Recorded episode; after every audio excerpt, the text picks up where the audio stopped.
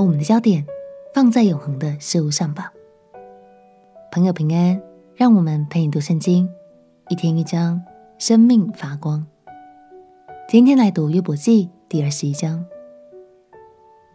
一路读到这里，我们知道约伯的三位朋友都保持着差不多的观点，那就是恶人必会有恶报。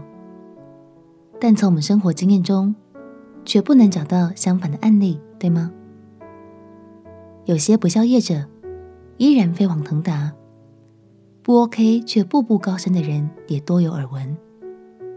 这一章，我们就来看约伯如何击破三位朋友们的观点。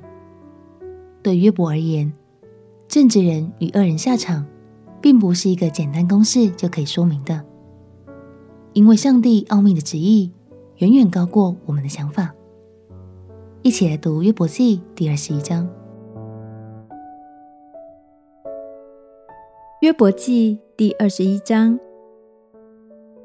约伯回答说：“你们要细听我的言语，就算是你们安慰我，请宽容我，我又要说话。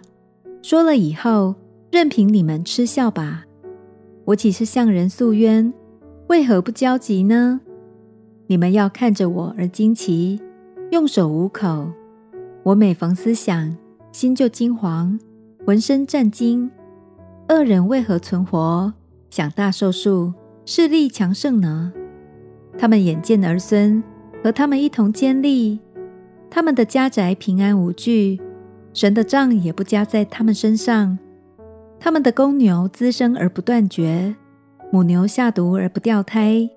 他们打发小孩子出去，多如羊群；他们的儿女踊跃跳舞，他们随着琴鼓歌唱，又因箫声欢喜。他们度日诸事亨通，转眼下入阴间。他们对神说：“离开我们吧，我们不愿晓得你的道。全能者是谁？我们何必侍奉他呢？求告他有什么益处呢？看哪！”他们亨通不在乎自己，恶人所谋定的离我好远。恶人的灯何尝熄灭？患难何尝临到他们呢？神何尝发怒，向他们分散灾祸呢？他们何尝像风前的碎秸，如暴风刮去的糠秕呢？你们说，神为恶人的儿女积蓄罪孽。我说，不如本人受报，好使他亲自知道。愿他亲眼看见自己败亡，亲自引全能者的愤怒。他的岁月既尽，他还顾他本家吗？神既审判那在高位的，谁能将知识教训他呢？有人致死，身体强壮，尽得平静安逸。他的奶桶充满，他的骨髓滋润。有人治死，心中痛苦，终身未尝福乐的滋味。他们一样躺卧在尘土中，都被虫子遮盖。我知道你们的意思，并诬害我的计谋。你们说，霸者的房屋在哪里？恶人住过的帐篷在哪里？你们岂没有询问过路的人吗？不知道他们所引的证据吗？就是恶人在祸患的日子得存留，在发怒的日子得逃脱。他所行的。有谁当面给他说明？他所做的，有谁报应他呢？然而他要被抬到营地，并有人看守坟墓。他要以谷中的土块为甘甜，在他以先去的无数，在他以后去的更多。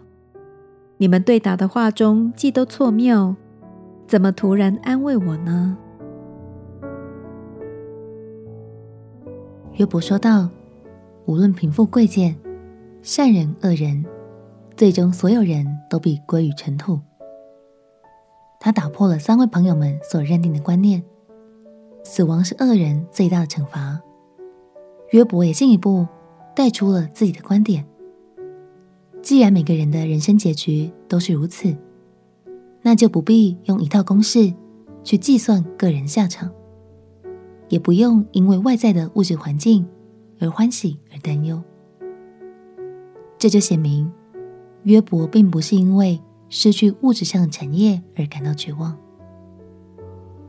亲爱的朋友，物质都是短暂的，就让我们一起加油，把眼目的焦点放在永恒里，看见那与神甜美无比的连结。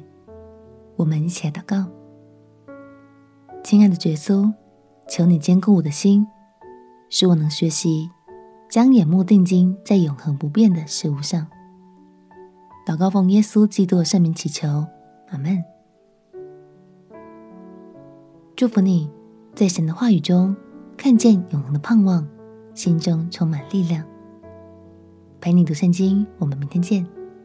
耶稣爱你，我也爱你。